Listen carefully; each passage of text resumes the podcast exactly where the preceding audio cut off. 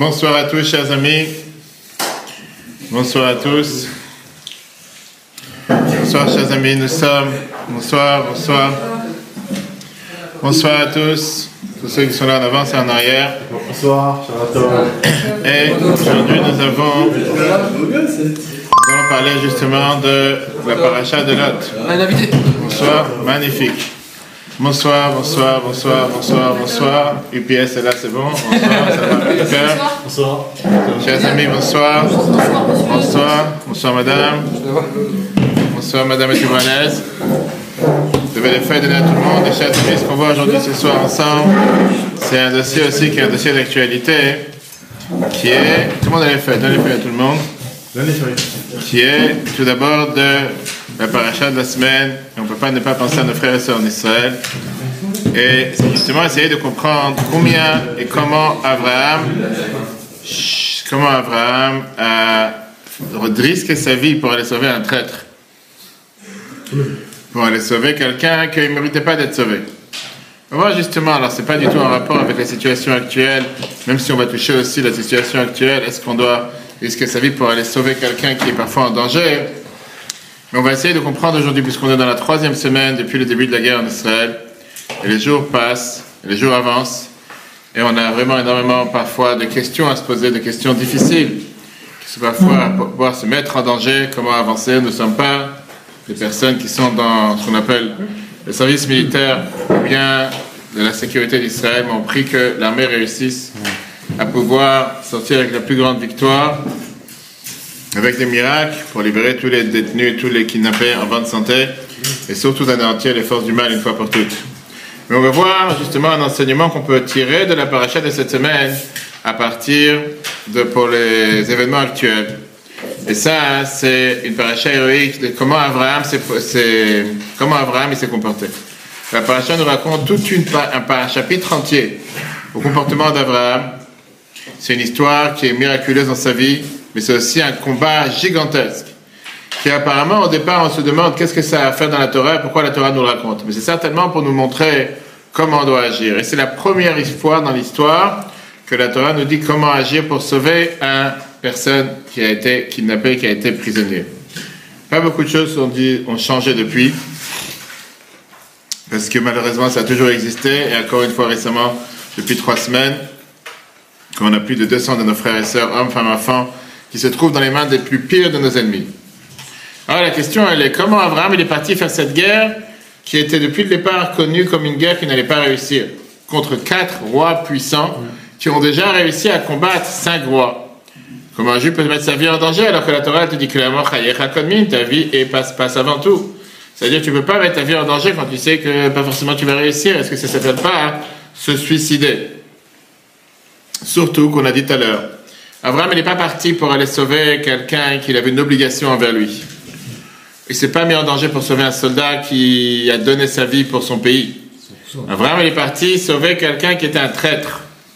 Il a décidé d'abandonner Abraham. Il a décidé de devenir comme le juge de Sodome, la ville la plus pourrie qui était à l'époque, le Gaza de l'époque, si on veut dire. Et là-bas, il a été emprisonné, ce Lot. Pourquoi Abraham devait aller se mettre en danger pour aller sauver quelqu'un de Sodome et Gomorre? Et pour comprendre ça, il faut juste écouter comment cette personne qui s'est déplacée de euh, jusqu'à Elon Mamre qui était à Hebron, comment il est parti pour dire à Abraham que son neveu s'est fait kidnapper? Racha Bereshit, Chumash Bereshit, chapitre 14, verset 13. La Torah nous raconte, Vayavo à Palit, Vayagad l'Abraham à Ivry. Est venu le Palit qui est le rescapé, il a raconté à Abraham l'hébreu. De qui on parle, qui est ce rescapé? Ça nous dit que oh, il a décidé de partir du front de la guerre, du côté du Jourdain, jusqu'à où se trouvait Abraham, à Hebron. Tout ça pourquoi? Pour qu'Abraham se fasse tuer, pour qu'il puisse se marier avec Sarah qui était très belle. C'est quelqu'un qui a survécu le déluge qu'on a vu la semaine dernière, puisqu'il s'est accroché à la barre, à la barre, à la barre, pardon, à l'arche de Noé. Et il s'est dit que maintenant, certainement, ce complot et cette guerre qui vient de se passer va pouvoir tuer Abraham. Et il s'est dit, je suis sûr qu'Abraham va tomber dans le piège. Puisqu'il dit, Abraham, il est tout seul, de toute façon, le monde entier est contre lui. Et c'est dit que Abraham, je pense qu'il a perdu la tête. Il est parti faire un combat ici qui ne va pas revenir de ce combat. Mais pas seulement Abraham, Og pensait qu'Abraham, il, il a perdu la tête. Abraham lui-même avait une crainte énorme À tel point, c'est pas qu'Abraham il attendait les miracles, que Dieu il allait l'aider. Au contraire, il a mis sa vie en danger pour aller vers son dernier combat sans savoir s'il va revenir de ce combat. Que la Torah nous raconte. Abraham, il dit devant Dieu, je suis poussière et je suis cendre. J'aurais dû être déjà poussière face au roi et cendre par Nimrod. Il se rappelle qu'il a été jeté dans une fournaise au feu? Si jamais ce n'avait pas été toi qui serais venu et qui m'aurait défendu. Tout le monde se demande la question.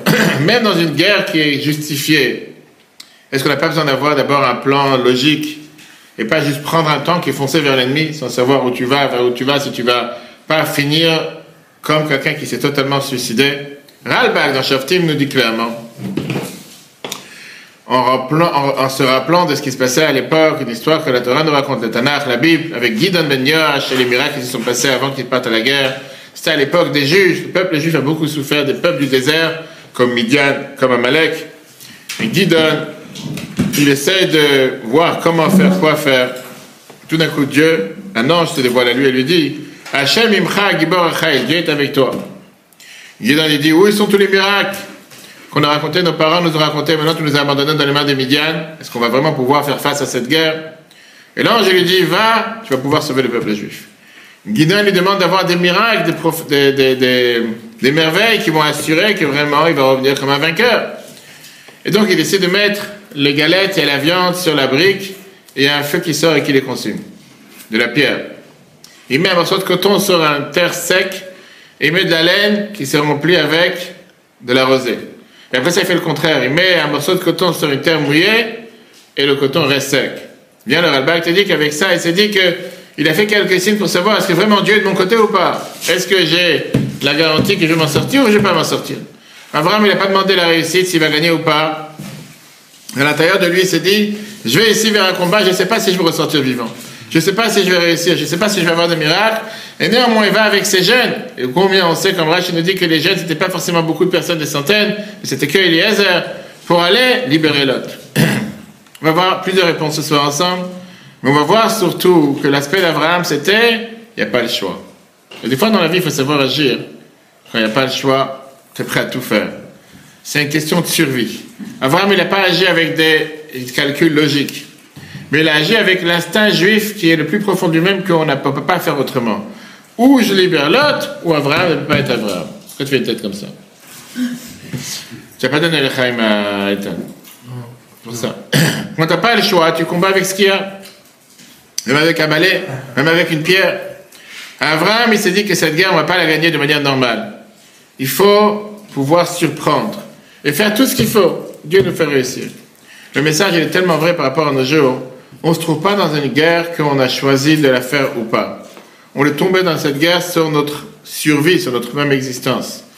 Tous ces soi-disant personnes qui cherchaient un travail en Israël et tous ceux qui étaient sur la frontière, rien ne les empêchait à avoir 500 terroristes qui vont venir en plein milieu de la nuit sur un camp militaire ou bien sur euh, un village ou un kibbutz juif et amener une catastrophe.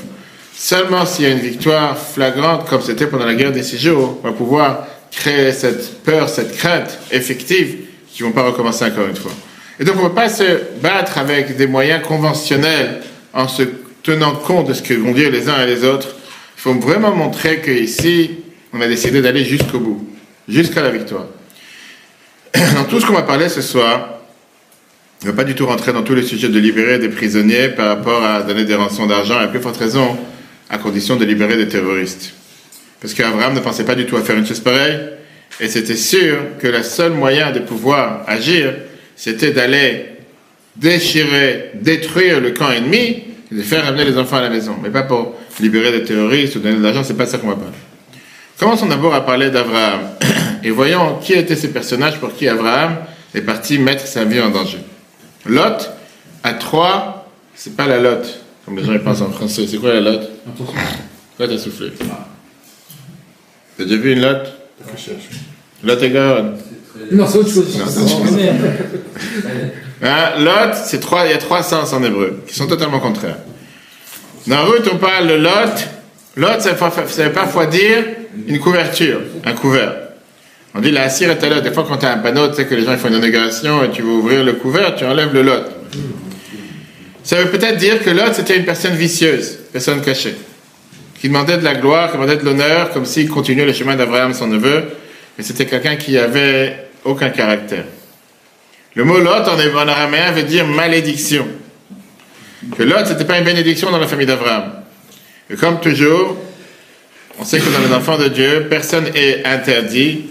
Et Lot était considéré comme un parfum Chanel, je sais pas, Yves Saint Laurent, Christian Dior va savoir. Lot, il avait des étincelles divines à l'intérieur de lui qui étaient très élevées. C'était le père de Moab, le grand-père de Ruth, le grand-père de David, ma chère. Le début de Lot a commencé, on a pu remarquer avec son père, Haran, qui était le jeune frère d'Abraham, même si Lot c'était aussi le frère de Sarah. L'histoire d'Haran est racontée dans une histoire qui passe de, de côté dans la fin de la paracha de Noah. La Torah nous dit Haran, il est mort alors que son père était encore vivant dans la terre de son pays natal, la terre de Kasdim, Ur Kasdim. Comment ça se fait qu'il est mort jeune Rashi nous dit que Lot, qu'il y a eu ce combat avec justement, il y a eu ce combat avec euh, un Nimrod pour savoir est-ce que c'est Abraham qui va gagner ou c'est Nimrod qui gagne. Et il a dit clairement, si c'est Abraham qui sort de la fournaise en feu vivant, je suis de son côté. Si c'est Nimrod qui, qui, gagne et qu'Abraham il va brûler dans le feu, je suis du côté de Nimrod. Et quand Abraham il a été sauvé, on lui a demandé à Aaron alors de quel côté tu es? Il a dit avec Abraham, ils l'ont jeté dans la fournaise et il a brûlé. C'est pour ça que ça s'appelle Urkazim. Lot, il a hérité de son père cette personnalité faible, manque de caractère, qui choisit dans ce qui est être populaire. Ce qu'on appelle aujourd'hui politiquement correct. Au mieux dire ce que tout le monde dit, et comme ça je passe pour moi gentil. si jamais je vous ai dire quelque chose qu'il ne faut pas, eh ben, ça ne marchera pas. Maintenant, Aran, il est mort à cause des gars d'Abraham. Abraham, il s'est senti, je suis obligé, parce que c'est son frère qui est mort, je suis obligé de tout faire pour aller sauver. Je, sens une responsabilité face au fils de mon frère. Il est adopté. La Torah nous raconte à deux reprises comme quoi l'autre, il s'est rapproché d'Abraham et Sarah. Vous pouvez comprendre quelle attente on a de quelqu'un pareil. Fromage Bereshit chapitre 12 nous raconte comment Abraham il est parti, euh, comme Dieu lui a dit, il est parti avec lui Lot. Abraham il a pris Sarah et sa femme et Lot le fils de son frère. Ok, il était comme un membre de la famille. Son frère, son père est décédé, il a été tué, donc il s'occupait. Mais après ça, on voit comment Lot il, il s'est transformé, il a fait ce qu'on appelle une révolution spirituelle et il a trahi le chemin de son oncle. La Torah nous dit clairement, alors qu'au départ, quand ils sont partis de Haran, Lot il va avec Abraham et Sarah et il se tient devant, la, devant tout ce qui sont les biens, les biens matériels en revenant d'Égypte. Tout d'un coup, la Torah nous parle des biens matériels avant Lot. On voit qu'il a décidé de prendre un chemin séparé. Qu'est-ce qui s'est passé en Égypte qui a transformé Lot Vers la Torah te dit dans le verset d'après, chapitre 13, verset 2, qu'il a dévoilé l'argent, il a goûté à l'argent. Et puisqu'il a goûté à l'argent, qu'est-ce qui se passe? Va, et Sarah reviennent d'Égypte très très riches. Après le miracle qui s'est passé cette semaine, que Sarah elle a été kidnappée parce qu'il voulait se marier avec Sarah et tuer Abraham. L'autre, il est sorti aussi très riche, et c'est plus la même personne. Maintenant, il a ce qu'on appelle ce goût de l'argent, ce goût de la richesse. Et la suite, elle est qu'Abraham et l'autre, ils ne peuvent plus vivre ensemble. Abraham, c'est quelqu'un de droit, qui sait que l'argent, le but de l'argent, c'est pour pouvoir proclamer le nom de Dieu. Et l'autre, c'est quelqu'un pourri de l'intérieur, qui se dit de propager le nom de Dieu, c'est pour pouvoir faire encore plus d'argent. La Torah nous raconte la verset d'après chapitre 13, verset 7. Il y a une dispute maintenant entre les bergers d'Abraham et les bergers de Lot. Brigitte Rabat te dit que quoi Que les animaux d'Abraham sortaient avec la, ce qu'on appelle, on appelle ça la, pour fermer la bouche? Muselière. Muselière, merci. On voit que tu as l'aptitude. Qui, pour pas qu'ils, qu'ils aillent paître dans les champs des, des étrangers. Vous ne voulez pas voler ce qui se passe dans les champs des étrangers. Alors que les animaux de Lot n'étaient pas avec une muselière. Alors, les bergers d'Abraham disent qu'on a le droit de voler. Et les bergers de Lot disaient, Dieu il a dit à Abraham, je te donne à toi cette terre. Et Abraham, il a des enfants, on va dire, qui n'ont, euh, il a une femme, on va dire, qui, qui est stérile, qui n'a pas d'enfants. Demain, il va mourir et c'est l'autre qui va l'hériter. Et donc, en vérité, mes animaux, ils mangent ce qui leur appartient déjà. C'est dit, c'est quoi? Puisque il considère qu'Abraham n'aura jamais d'enfant, donc toute façon, ça va appartenir à lui dans, dans, 10 ans, dans 50 ans, dans 100 ans, donc c'est déjà laissé. Cette dispute devient la grande dispute qui, en, qui emmène toute la famille. Et Abraham, il dit, tu sais quoi? La meilleure des choses dans la vie, on se sépare. Va de ton côté, je vais de mon côté. Et l'autre, il décide de se séparer totalement de l'éducation qu'il a reçue de son oncle. la question qui dérange au passage, Abraham, c'est quand même celui qui a éduqué le monde entier à croire en Dieu. Comment il se sépare et il s'éloigne de son neveu, le fauteur? Khatam Sofet explique qu'Abraham, il a dit à Lot, Al il ne faut pas qu'il y ait des disputes entre nous, parce que nous sommes des frères. le Khatam Sofer te dit que dans leur face, ils avaient l'air comme des frères. Et donc Abraham, il s'est dit, j'ai peur qu'il y aura une telle profanation du nom de Dieu, du comportement de l'autre, que les gens vont dire qu'Abraham, c'est lui qui envoie ses animaux voler dans les champs des autres. Et quand il y a Chilul Hashem, quand il peut avoir une profanation du nom de Dieu, il ne faut pas commencer à être sympa et gentil. Il faut savoir dire les choses. Si toi, tu es un voleur, moi je ne suis pas un voleur, va vivre de ton côté, laisse-moi vivre de mon côté. Je n'ai pas besoin qu'à cause de toi, on dise que moi qui respecte Dieu, je vole. Ça, c'est une parenthèse. Ça, c'est le bon Dieu. En tout cas, Lot, il se sépare. Jusqu'à ce qu'il est parti où? Il est parti à Sodome. Rach, il nous dit, il a dit, j'en ai marre d'Abraham et j'en ai marre de son Dieu. Ça, me prend la tête. J'ai envie de vivre une vie tranquille. Je vais faire et puis c'est sympa. Je vais merci, au revoir. J'avance, je fais ma vie, laisse-moi tranquille. Pas seulement que l'autre, s'est séparé géographiquement parlant.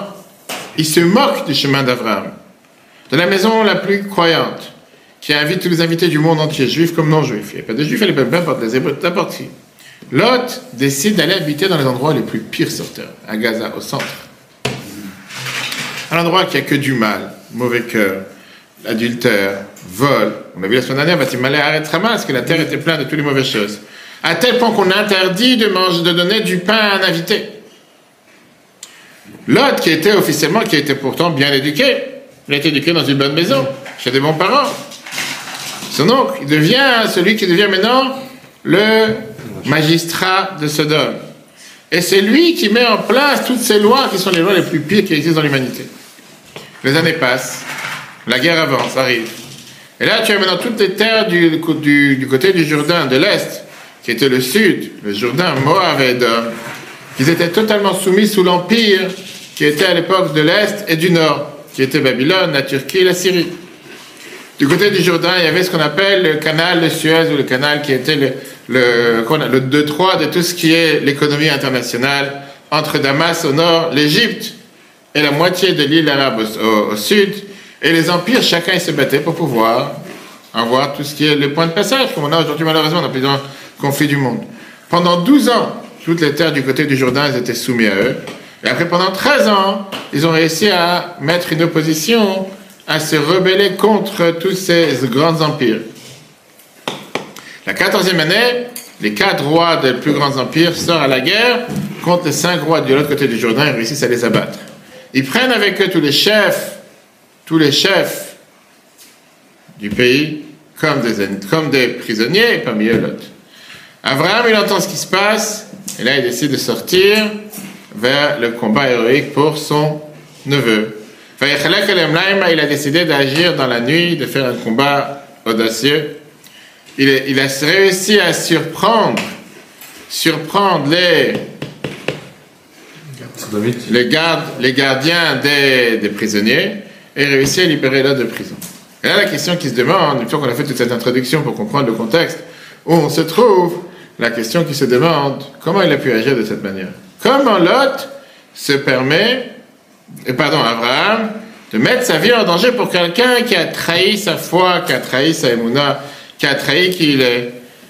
Et on va ouvrir et fermer une parenthèse, mais c'est quand même important parce qu'on parle de ce sujet par rapport à ce que dit la dans ce contexte. La dit la chose suivante. Il y a un grand débat, est-ce qu'on a le droit de se mettre un doute en danger, on a le droit de se mettre, c'est-à-dire de, peut-être se mettre en danger, pour sauver un détenu, pour sauver un prisonnier d'un danger sûr. Dans les Yerushalmi, il a été kidnappé par des grands gangsters, que ceux qui étaient tombés dans ses mains, ils allaient mourir. Rabbi Yonatan dit, tu peux envelopper le mort dans son drap. Rachel Ben dit, ou je meurs, ou je le sauve. Je vais aller, je vais le sauver. Il a réussi à les acheter par l'argent et les libérer. Viens la God, Maimonia de Rambam, et te ce qu'on apprend de Lakish que oui, parfois il faut se mettre en danger, peut-être en danger, pour sauver son ami d'un danger sûr. Pourquoi? Parce qu'il y a une règle dans la qui dit quand tu as un doute et un sûr, le doute, le sûr, il, a plus de valeur que le doute. Mais le Rambam et Shulchan ne sont pas d'accord. Le Shulchan a te dit le contraire. Quand tu vois un bateau, je te dis un exemple, un bateau où il y a un juif à l'intérieur qui est en train d'aller dans la mer dans la tempête, où tu vois un fleuve avec un grand courant, où tu vois quelqu'un qui est poursuivi par un terroriste, tu as une mitzvah sur chaque être humain de profaner Shabbat pour aller les sauver. Néanmoins, Shulchan te dit, s'il y a un danger, tu n'as pas le droit de te mettre en danger pour sauver ton ami. Pourquoi? Parce que toi, pour l'instant, tu n'es pas dans le danger. En deux mots, si tu n'as pas comment, comment faire face à ces gens-là, qu'est-ce que tu veux? Quelqu'un qui ne sait pas nager, voit un courant, il va dire je vais sauter dans le courant. Qu'est-ce que lui dis Tu vas risquer de perdre deux. Et malheureusement, il se passe plusieurs fois des choses pareilles. Ce qu'on appelle parfois des suraccidents. Et tu sais qu'il y a un courant maintenant. Qu'est-ce que tu vas sauter dans ce courant? Et parfois, des gens avec de bonne foi, ils essaient de sauver quelqu'un qui est en train de se noyer, c'est eux qui finissent par mourir. Même si toi c'est un doute et ton ami c'est sûr qu'il va mourir, néanmoins la Torah te dit La Torah elle est faite pour vivre avec et pas se tuer avec, pas mourir avec. On s'appuie, il s'appuie sur la vie de Rabbi Akiva contre la vie de Ben Petura, que ta vie passe avant. Bien sûr, si tu es capable d'affronter le danger sans te mettre en danger, pourquoi pas? Mais sinon, qu'est-ce que tu jouer le malin? Euh, tout ça, c'est par rapport à quelqu'un qui peut-être se met en danger. Mais par rapport ici à Abraham, il s'est mis en danger sûr. Parce que c'était sûr qu'il n'allait pas s'en sortir.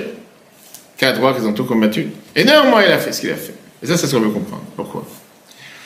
Béar Yosef, qui était un grand Amit et un grand je commentateur de la Torah de Yerushalayim de la génération précédente, au nom de Rav Yosef Salant, il t'explique quelque chose de très très intéressant par rapport au Rashi qu'on a dit.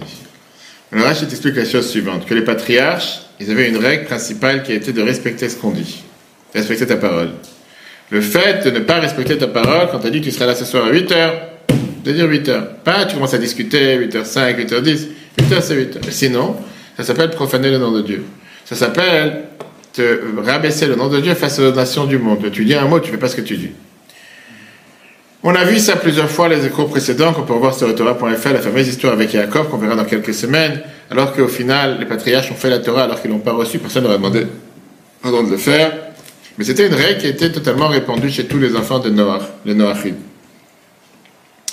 Quand Jacob il a dit à la vente, pourquoi tu m'as rusé? Et la vente qui était un rusé professionnel, il a dit non, chez nous on n'a pas l'habitude de faire marier la plus jeune avant la plus âgée. En deux mots, de pouvoir rompre une promesse, c'était un code que tout le monde avait accepté, que même Lavan, il devait se protéger. Et c'est pour ça qu'Abraham, il était prêt à se mettre en danger par rapport à son engagement. De la même manière qu'on voit qu'Abraham, il a mis sa vie en danger pour cet engagement. Son petit-fils Yaakov, il a mis en danger sa vie spirituelle pour son engagement. Quel engagement? On sait très bien la question que tout le monde demande, on a vu ça plusieurs fois. Comment Yaakov, il a pu se marier avec deux sœurs? Yaakov et Rachel. Quelque chose qui est interdit d'après la Torah. Pourquoi se marier avec deux sœurs? Et on sait très bien qu'on a dit que les patriarches, ils ont fait toute la Torah avant qu'on la reçoive. Ça, qui divorce pas Léa, on peut l'expliquer. Parce que Lavan, il n'était pas prêt de lui donner Rachel avant qu'il se marie avec Léa. Donc il était obligé de se marier avec Léa. Mais, et d'autre côté, pourquoi il a continué à vouloir s'entêter à se marier avec Rachel? Il ne peut pas lui dire, non, j'ai pris seulement de faire la Torah. La Torah t'interdit de se marier avec deux sœurs. Je ne vais pas me marier avec toi. Et surtout que Ramban te dit que Rachel est décédée quand ils sont arrivés en terre d'Israël. Pourquoi?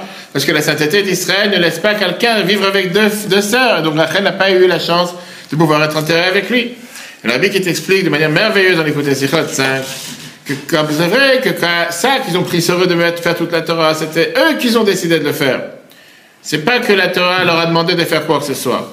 Mais avant ça, il y avait d'abord le fait de respecter ta parole, que ça, tout le monde avait le devoir de faire. Mm. Jacob est la première Rachel de se marier avec elle. Elle attendait depuis des années de respecter sa promesse.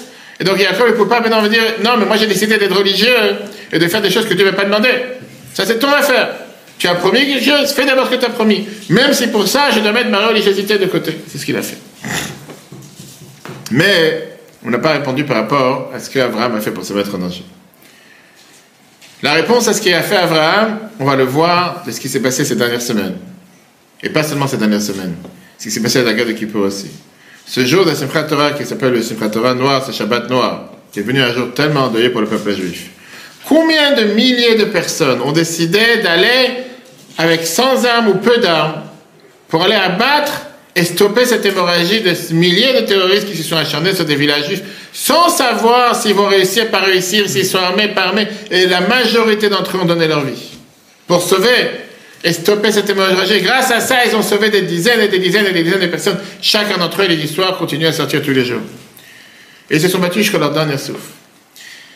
Elchanan Kalmenzon, qui est le fils de Benny Kalmenzon, qui est le Rosh Shiva d'Atniel, il a entendu dans l'après-midi de Simchat ce qui se passait sur la bande de Gaza. Il a pris l'arme qu'il avait chez lui en tant que membre de la communauté, membre de tous ceux qui sont sur le, qui doivent sauter en premier à Atniel. Il a pris son frère Menachem, son neveu Itiel, et ils ont décidé de faire comme un groupe familial pour aller se mettre. Ils sont rentrés au kibbutz Berry. Ils ont commencé à sauver des habitants. Maison par maison, homme par homme, sous le feu des terroristes. Ils se sont battus contre les terroristes pendant 14h30, toute la nuit de la fin de Simchat Torah jusqu'au lendemain matin à 10h du matin. Ils avaient plus d'efforts, ils sont rentrés dans la dernière maison. Mais là-bas, un terroriste qui se cachait dans la maison, il a réussi à abattre El Hanan et il l'a tué. Qu'est-ce qui se passait dans la tête de ces forts? Qu'est-ce qui se passait dans la tête de nos frères et sœurs qui ont donné leur vie pour la sauver des autres? Alors qu'ils savaient clairement qu'ils n'allaient pas forcément s'en sortir. Et on n'a pas les mots aujourd'hui pour expliquer de manière psychologique. Ils sont tellement frais, cette histoire qui vient de se passer. Comment ils ont fait, quel courage ces gens-là ils ont eu. Mais voilà une histoire qui s'est passée il y a 50 ans. Deux heures d'après-midi, le jour de Kippour, 1940, pardon, 1973, le Sag Yaki, on a parlé de ça pendant la fête de Kippour ici au Betrabad, il était devant un groupe de trois tanks du bataillon 188. Devant lui, il y avait 60 tanks syriens. Yoav et son groupe, ils ont mis toutes les forces qu'ils avaient pour essayer d'abattre tank par tank. Quand ils n'avaient plus d'obus pour abattre les tanks en face, il a décidé de sortir la du tank et de tirer sur les tanks avec le revolver ou avec le Uzi qu'il avait dans la main, qui n'est pas fait pour. Et d'essayer de tirer sur les emplacements où il y a le, pour remplir le, le, pétrole, l'essence. Et comme ça, le tank il va, aller en, flamme. Malgré que c'était une question bizarre et quelque chose de bizarre à faire, ils n'ont pas discuté. Et ils ont réussi jusqu'à ce que les derniers tanks syriens se sont euh, retirés. Il s'est pas arrêté là, il n'est pas retourné dans, sa base militaire, il a attendu la nuit. Quand c'est arrivé la nuit, il a vu toute une, une, une, série, une, appelle ça, une rangée de tanks syriens s'approcher, traverser la frontière. Encore une fois, il a essayé de le tuer. Là, les Syriens, ils ont vu sa tête en dehors du tank, ils l'ont tué à bout portant.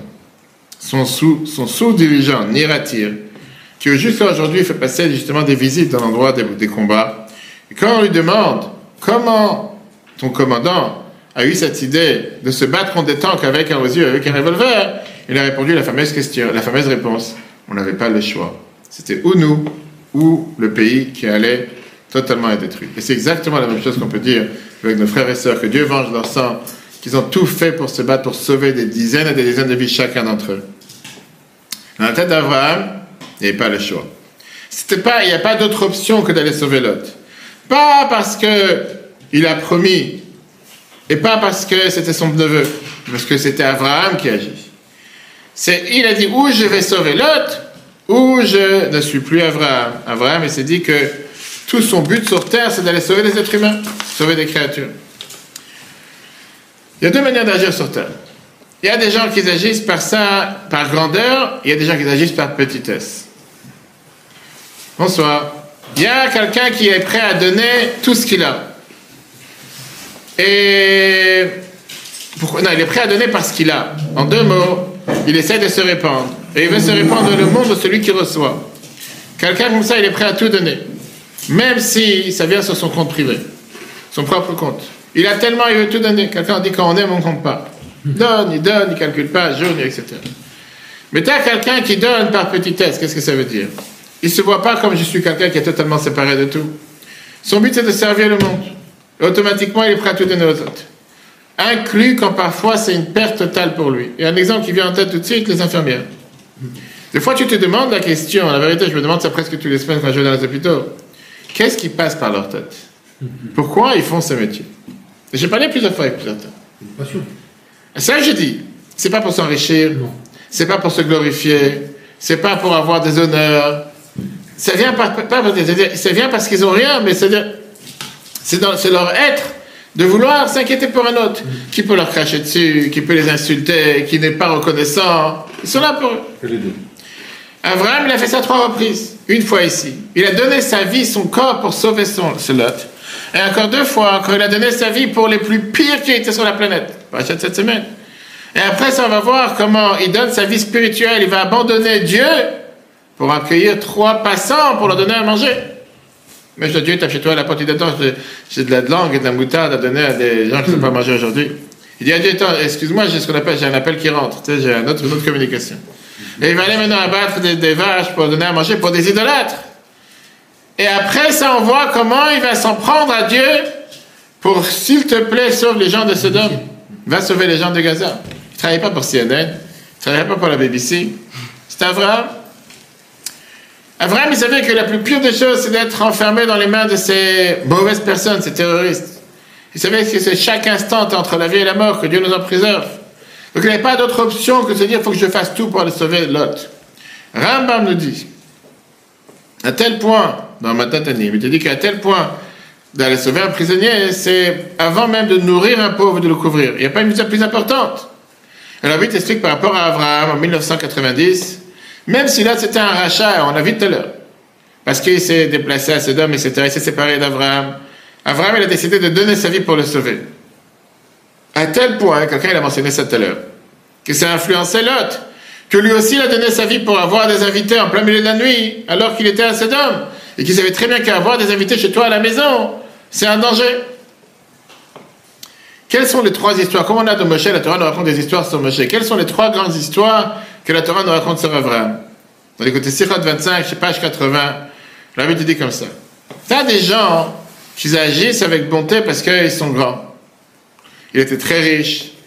Et puisqu'il est riche, donc il aime bien, c'est pas gaspiller, donner. Les gens, ils ont comme ça des billets de santé, comme il a dans sa poche, des billets de 100 comme ça par paquet. Il voit quelqu'un, tiens, prends deux billets, prends trois billets. Eh, qu'est-ce que j'en tellement. C'est pas les manques de billets qui vont déranger. Abraham, il n'a pas agi de cette manière. Abraham, il te dit, je suis poussière et je suis cendre. Abraham, il se sentait tellement plus bas que tout le monde. Comme j'y sais. C'était je dois toi à tout le monde. Il ne peut pas dire non à quelqu'un. Toujours dire oui. Même on les crache dessus, vas-y, crache encore une fois, je faire encore une fois. Et donc, il, disait, il, donnait aux autres tout ce qu'il avait, même s'il il allait perdre de ce qu'il donne. Abraham, il a mis sa vie en danger pour aller sauver l'autre. Il a mis son spirituel en danger. Et il a dit à Dieu, tu attends, monsieur. Tu es venu me voir, merci, mais pas que toi sur terre, il y a trois qui viennent manger. D'abord, je donne à manger, après on va s'occuper de toi. Torah nous dit, avec ça, on comprend ce que la Gemara, page 17, te dit.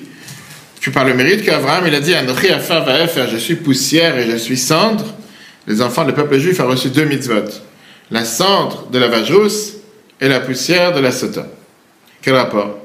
On aurait pu avoir quel rapport entre l'action qu'il a fait et la récompense Et quel rapport entre le fait qu'Abraham était prêt à tout donner pour avoir la vache rousse et la sota? Pourquoi on n'a pas dit, bah, grâce à ce qu'il a fait, on a mérité au tzitzit?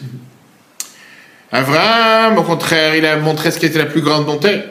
La vache rousse montre en général tout ce qui est la dureté. On a parlé plusieurs fois, on peut voir sur le Torah.fr pourquoi on ne mélange pas le lait et la viande. Qui c'est qui se rappelle? Par la cruauté de. Ouais, parce qu'on ne mange pas euh, le fait que ce soit la mère et euh, l'enfant. Si on ne mange pas la vie Non, c'est cruel. Non, cruel de... non, non. Alors, quelqu'un qui peut sauver? Je veux dire, la bonté et la rigueur. Non, pas la phrase. Pourquoi? Demande-le ah, pourquoi. On ne mélange pas la bonté et la rigueur. Pourquoi ah, Parce que c'est deux choses qui sont complètement opposées. Les mélanger, ce serait. Bon, tu vas chez McDo, il que ça. Pas... Tu vas chez McDo, il que ça. On a expliqué plusieurs fois. Dit que le lait c'est blanc, le lait représente le chesed, la bonté. Qu'est-ce qu'il y a dans les mamelles? On dit bien c'est des veines de sang, plein de sang qui se transforment en lait. Que le lait c'est la bonté. Le rouge, la viande c'est la rigueur. Et que quand le socle, quand à la base tu as la bonté, si tu mets la rigueur dessus, c'est pas la fin du monde. Mais quand tu as la rigueur d'abord, la montée dessus elle va, se perdre dans la rigueur, pour ça il faut attendre 6 heures faut revoir sur que je vais répéter le cours aujourd'hui. En tout cas, c'est comme ça, les gens Alzheimer, ça arrive, ça arrive à tout âge. Torah, elle te dit, au final, pourquoi on n'a pas dit que, parce qu'Abraham, il est poussière et, parce qu'Abraham, il a dit qu'il est poussière et qu'il est sang, on a mérité avoir tout une Et la réponse, elle est quoi? Abraham, il a décidé de se reformater, de s'écraser, de se considérer néant, de se mettre de côté pour l'autre. Et le fait qu'Abraham a décidé de se mettre de côté pour l'autre, ces deux mitzvot te demandent exactement la même chose. Qu'est-ce qui se passe avec la, la, rousse? Comment ça fonctionne? On dit que le Cohen qui va venir jeter ses cendres de vache rousse sur la personne qui était impure pour le rendre pur, à son tour, lui, il devient impur. Et maintenant, il a besoin que quelqu'un le rende pur. Et c'est comme ça, c'est un cercle vicieux. Ça veut dire quoi? Qu'il est prêt à perdre sa pureté pour rendre pur quelqu'un d'autre. C'est la même chose que la Shluchim, de ne pas habiter dans un endroit où il y a une communauté, où il y a tout ce qu'il faut, il y a un restaurant, une boulangerie, une école. C'est dans un endroit où il n'y a rien. Et là-bas, donner, pardonner sur sa religiosité pour pouvoir agir pour les autres. De l'autre côté, dans la Sota, la même chose. Dieu, il est d'accord d'effacer son nom pour Shalom Bayit, pour avoir la paix dans le couple. Dieu, est d'accord de demander d'effacer son nom de la Torah, de mettre cette cendre dans l'eau pour pouvoir faire en sorte qu'une femme puisse être avec son mari. Abraham, il a donné au monde cette compréhension que l'autre, c'est pas un autre, l'autre, c'est moi. Et si je ne suis pas prêt à agir pour l'autre, je ne suis pas prêt à agir pour moi. Pas parce que je suis égoïste, mais au contraire. Parce que je ne me, me vois pas ne pas pouvoir vivre sans l'autre. Alors, plus forte raison quand on parle d'un couple. Ça ne veut pas être dans un couple que quelqu'un il se dit Toi, je dois tout faire pour moi, moi, j'ai rien à faire pour toi. Toi, tu dois m'emmener au train, tu dois m'emmener au travail, tu dois me faire telle et telle chose. Mais moi, j'ai rien à faire. Toi, tu dois m'attendre. Moi, je suis le patron ici. Toi, tu es l'esclave. Marche pas une chose pareille. Chacun doit agir envers l'autre à 100%. Ça n'existe pas du 90-10, ni du 80-20, ni du 60-50. Rabbi t'explique, avec ça on peut comprendre pourquoi on a dit Vaïgash la Yehuda. On va voir ça à la fin du Chumash Bereshit, on a parlé ça plusieurs fois aussi. Que Yehuda il a fait trembler Yosef en disant Je ne vais pas revenir jusqu'à ce que j'ai Benjamin avec moi. Mm. Yosef menacé de guerre. La Torah lui demande la question Mais pour qui tu te prends? Qui tu te prends? Que tu, vas, tu vas gagner le royaume égyptien Yosef c'était le vice-roi Égypte, il avait toute la main avec lui. Est-ce que tu vas commencer à crier Tu as pris crise de nerfs Va dormir, va dans ta cave et laisse-moi tranquille. Qu'est-ce que tu Qu'est-ce que, tu, déjà, qu'est-ce que tu perds ton, sang-froid Qu'est-ce qui va déjà se passer? Le Midrash nous dit que Yehuda, il a frappé avec son pied, et avec son pied qu'il a frappé par terre, toute l'Égypte a commencé à trembler, comme s'il a montré que je suis très fort. Et Yosef, il a dit, ah, tu penses que tu es fort, je fais la même chose. Il a fait aussi la même chose. Et Yehuda qui a dû dire, il est plus fort que moi. Qu'est-ce que tu penses? Qui tu menaces ici? Je pense que tu regardes une tête sérieuse, comme ça tu menaces quelqu'un, c'est pas. Mais Yehuda, il n'a pas agi avec la logique. Yehuda, il s'est dit, je suis garant sur Binyamin. J'ai promis à mon père que je ne reviens pas à la maison sans Binyamin. Que je veuille ou pas, je ne peux pas revenir sans lui. Et donc il s'est dit, j'ai pas le choix, encore une fois, cette même notion que, comme nos frères et sœurs qui ont donné leur vie il y a quelques semaines, comme tous les jours, pour pouvoir sauver des, frères et sœurs qui ne connaissaient pas vraiment. Je dis, j'ai pas le choix, je ne peux pas laisser ces terroristes avancer. Même s'ils savaient que ça, été au prix de leur vie, malheureusement.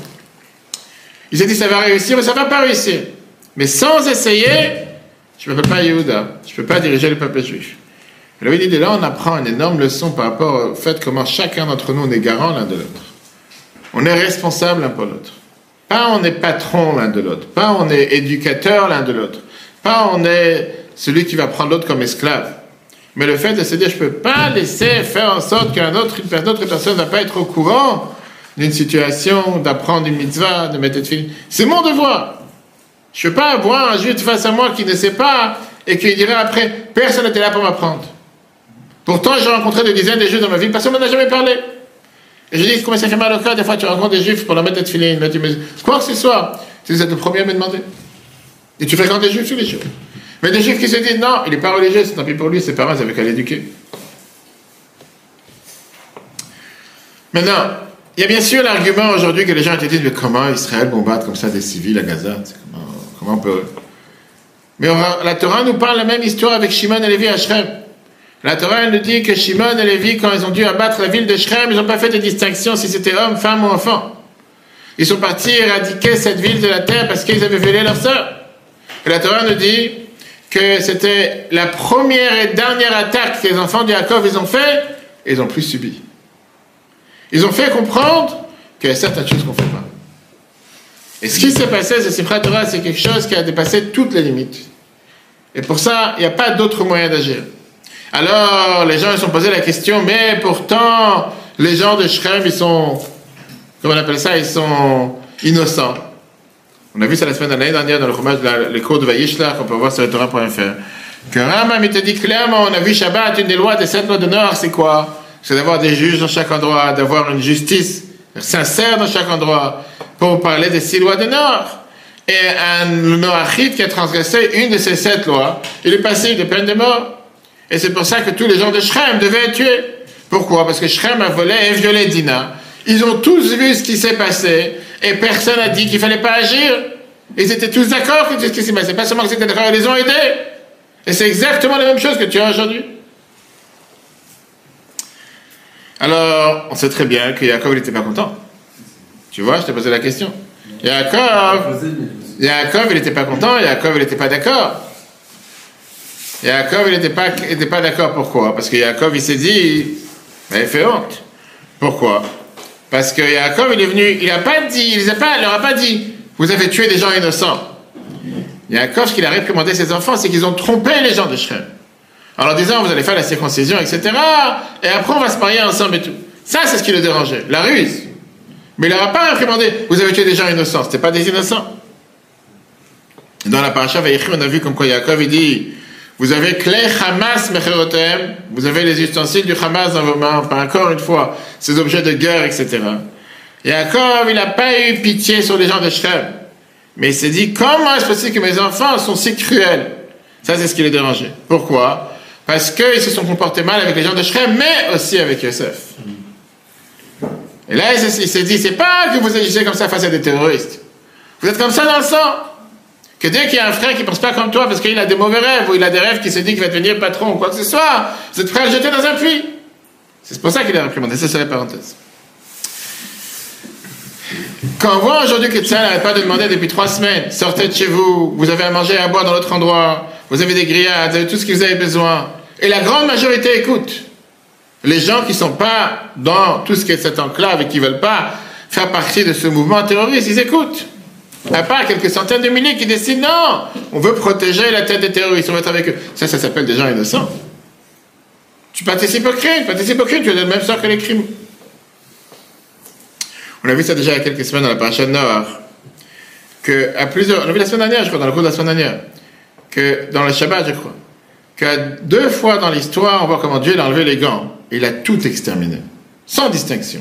Les hommes, les êtres humains, les femmes, les enfants, les animaux, c'était la, génération du déluge, et c'est d'hommes et Gomorre. Pourquoi?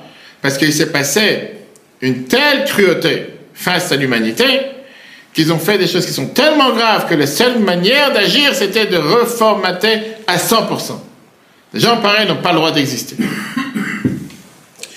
Alors terminons avec deux notes positives. Tout d'abord, on a dit tout à l'heure qu'Abraham, comment il est parti faire la guerre? Il est parti faire la guerre, va Yarek et L'explication, la traduction, c'est qu'il a mis en place ses armes, etc. Mais la Gemara, la 32 nous dit que c'est pas un langage normal. Abraham, il a expliqué d'abord à ses, à, ses combattants, ceux qu'il avait avec lui, comme quelqu'un qui vit d'un ustensile vers un autre.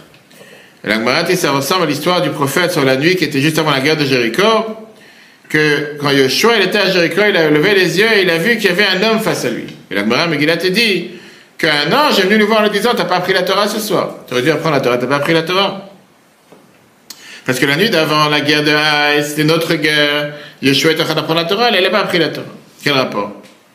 Quel est le but? Que tu es en train de faire une guerre, tu vas commencer à apprendre la Torah. Quel rapport entre les deux? La Torah, elle te dit justement l'allusion qu'on ne peut pas gagner une guerre que matériellement. On doit aussi gagner la guerre spirituellement.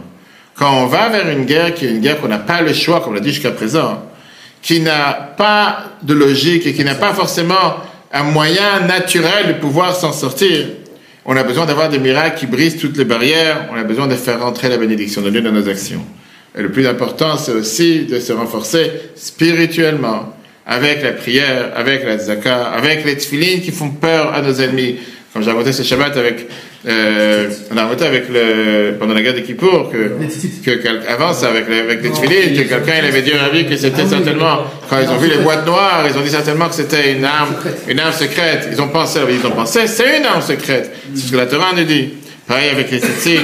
Donc on doit faire entrer les moyens spirituels font partie, c'est pour ça que c'est Dieu, j'attends le moment qu'on pourra voyager pour amener les tefilines aux soldats comme on fait chaque année depuis 18 ans à Betrabat Sénéval de celui qui veut participer avec grand plaisir sur don-chabat77.org slash Israël. Mais quand tu vois le nombre de soldats qu'ils ont tellement besoin, ils sont assoiffés, ils attendent tellement de pouvoir recevoir cette filine, etc. Qu'on a besoin d'avoir les meilleures armes matérielles, mais aussi les meilleures armes spirituelles. On a vu tout à l'heure pourquoi Abraham est parti sauver Lot? Parce qu'au final, Lot a eu des descendants qui sont venus de qui va descendre Mashiach, Ruth, etc., etc. Que Dieu fasse qu'on puisse entendre des bonnes nouvelles de nos frères et sœurs en Israël, qu'on puisse libérer tous les détenus le plus rapidement possible et qu'on puisse éradiquer le mal de la planète avec la venue de Mashiach. Cours en replay sur retora.fr. Très bonne soirée à tous. Et si Dieu veut, à la semaine prochaine.